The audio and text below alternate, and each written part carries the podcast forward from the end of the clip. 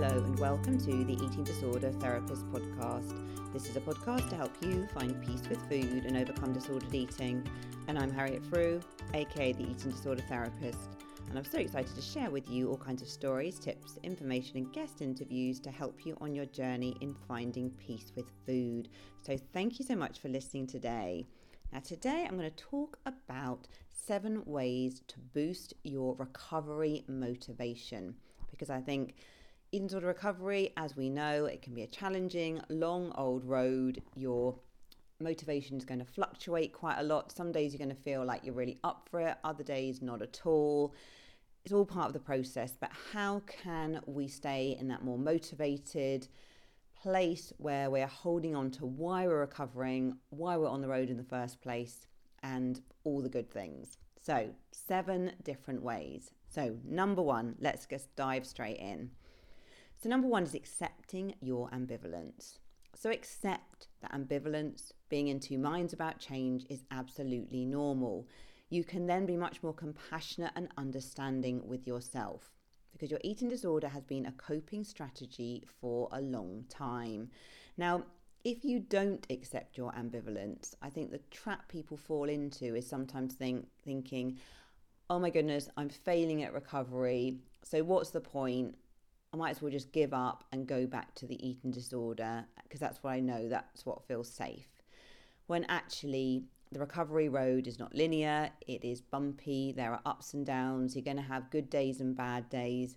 And actually, if you can just go with the flow of this and accept that recovery is imperfect, you're going to feel ambivalent, you're going to change your mind sometimes, you can be much more compassionate and understanding and kind towards yourself.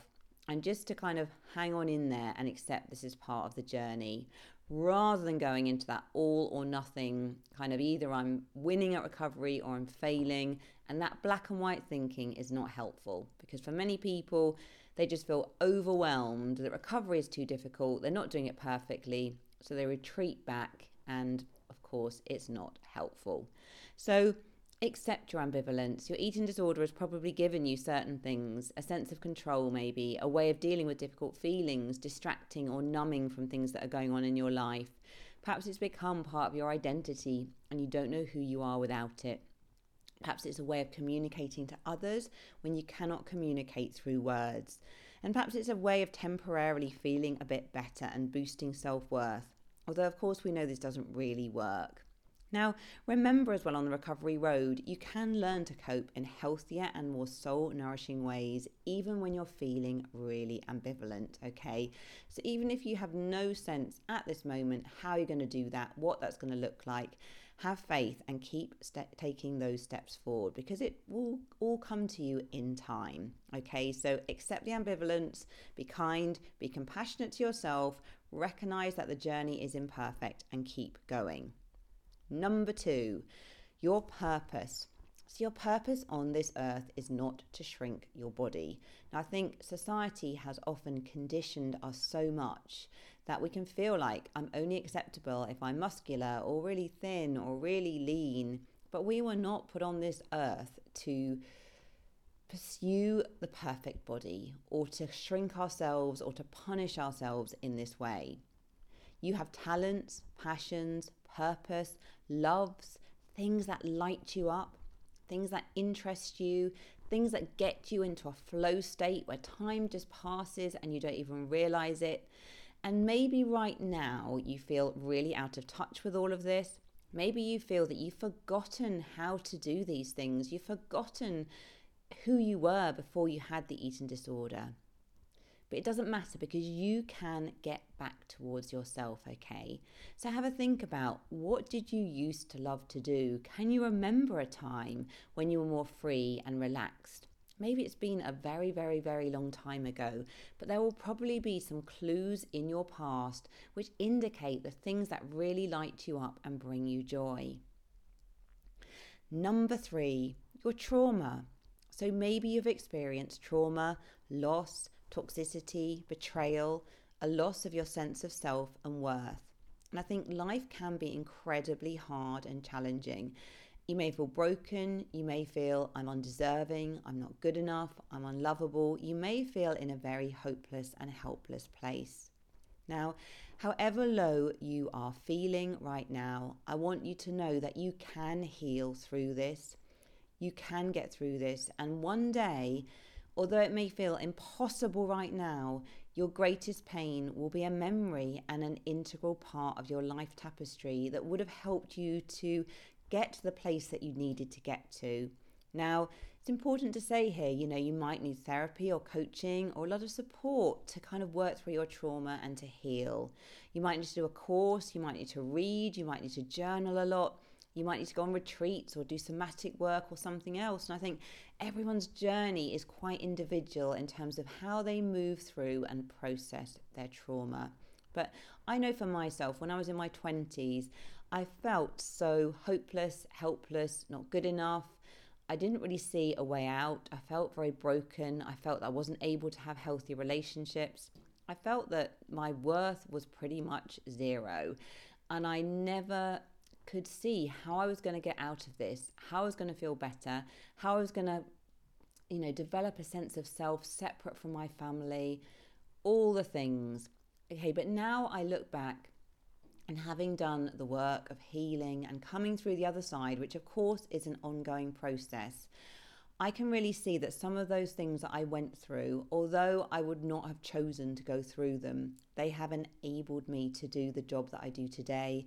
They have enabled me to have a lot of insight and wisdom, um, a lot of self understanding and reflection, and, you know, I would not choose to go through some of those things again, but actually, from my greatest pain has come my purpose. Okay. Now, I don't want to invalidate anyone's experience. You know, you might be at the moment in a really sort of toxic, awful situation. You might be feeling really low and that, you know, you can't see a way out and you just feel the struggle is overwhelming. But I just want to kind of bring you some words of comfort, really, just to say that however stuck you're feeling right now, you can get through this, okay? There are many, many people in the world as well that have been through some really difficult times and have come out the other side. So hold on to that hope look for the exits. I know for myself, I went down many a dead end in recovery before I found things that worked. And of course, there's not usually one quick fix, sadly. We're all looking for it, aren't we? But every step that you take towards your recovery and healing is another step forward, and that is valuable and it's taking you one step closer. And even holding on to that hope the recovery is possible, it will keep you looking for the exits and pursuing that recovery path. Because I think when we give up and we feel that we're broken and we're helpless and hopeless, we start to not look for the exits anymore, and then we genuinely feel incredibly stuck. So, time for a short advertisement break. On the outside, you have it all together. You're successful, you seem happy, but what your friends and family don't see is that you're living in the vicious cycle of bulimia. You know something needs to change. Your health depends on it, but you just don't know where to start or how to move forward. That's where Conquering Bulimia comes in. It's a one of a kind online recovery course brought to you by certified eating disorder coaches Sarah Lee and Merit Elizabeth. They know exactly what you're going through. They've both recovered from bulimia and have teamed up with leading experts to create an online course with over 70 videos as a powerful addition to your recovery. Conquering Bulimia is private and self paced, filled with personal stories and coaching tips that will teach you how to change your behaviors for good. It will challenge and inspire you, and it's affordable, offered at the incredible discount of over 60% of the cost of one on one coaching. Break free from bulimia on your terms and start living the life of peace you deserve at conqueringbulimia.com. Number four, your future self. So, your future self is unlikely to place so much value on weight or body shape. Your future self is going to be looking back wistfully at the decades past, recalling experiences, connections, adventures, and squeezing the juice out of life. And you don't want your future self to be looking back with regret, to be wishing that you hadn't stayed inside, missed those relationships, missed those adventures, missed those opportunities because you were so hard on yourself and you felt that your body was not acceptable or that you had to change to be out in the world. So think about what would your future self want to be looking back on? What are the memories that would be really important to stand out for you? And live today with your future self in mind. So you might want to think about, you know, in 10 years' time from now, and you are looking back at the last decade, what is it that is going to be really important to you? What do you want to be focusing on? Who do you want to be hanging out with? How do you want to be spending your time? Okay, because I think life is short and we don't want to be wasting the best years of our lives stuck in an awful cycle of eating disorders and, you know, all the behaviors that really restrict and limit us. Okay, and you might feel very, very scared about change, but get support. Okay, think about the kind of support that's going to be right for you and reach out, okay, because of your future self will be so thankful for it. Number five, nostalgia. Now, this is one that a lot of my clients struggle with.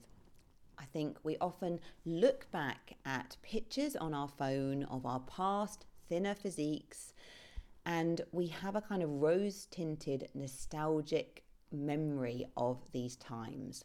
Now, the human brain is very interesting because I think we tend to be quite nostalgic beings. You know, perhaps if you've had in a relationship in the past which was actually quite toxic, you might find your brain, you know, still kind of thinking back longingly to the good points of the relationship, to the time where that person you know, was really attentive and kind and invested a lot in you. And you kind of gloss over the kind of more toxic aspects, particularly when you're feeling lonely or down or, you know, just not having a great day. So get real about the pictures on your phone. And in the first place, I wouldn't even be looking at these because they give such a distorted reality.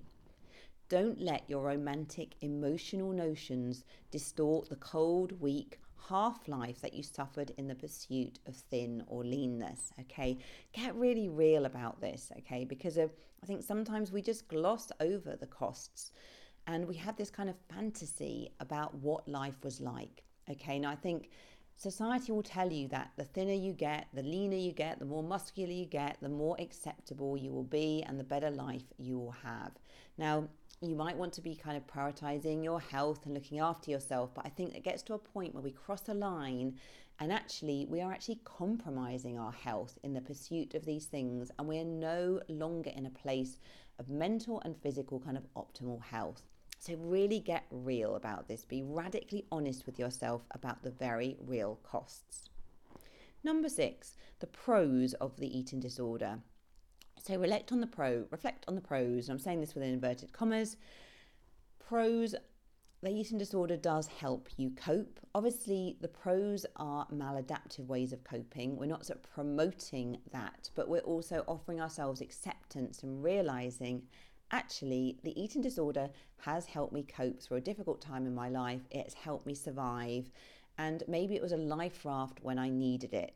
However, going forward, I don't want to be using this eating disorder anymore.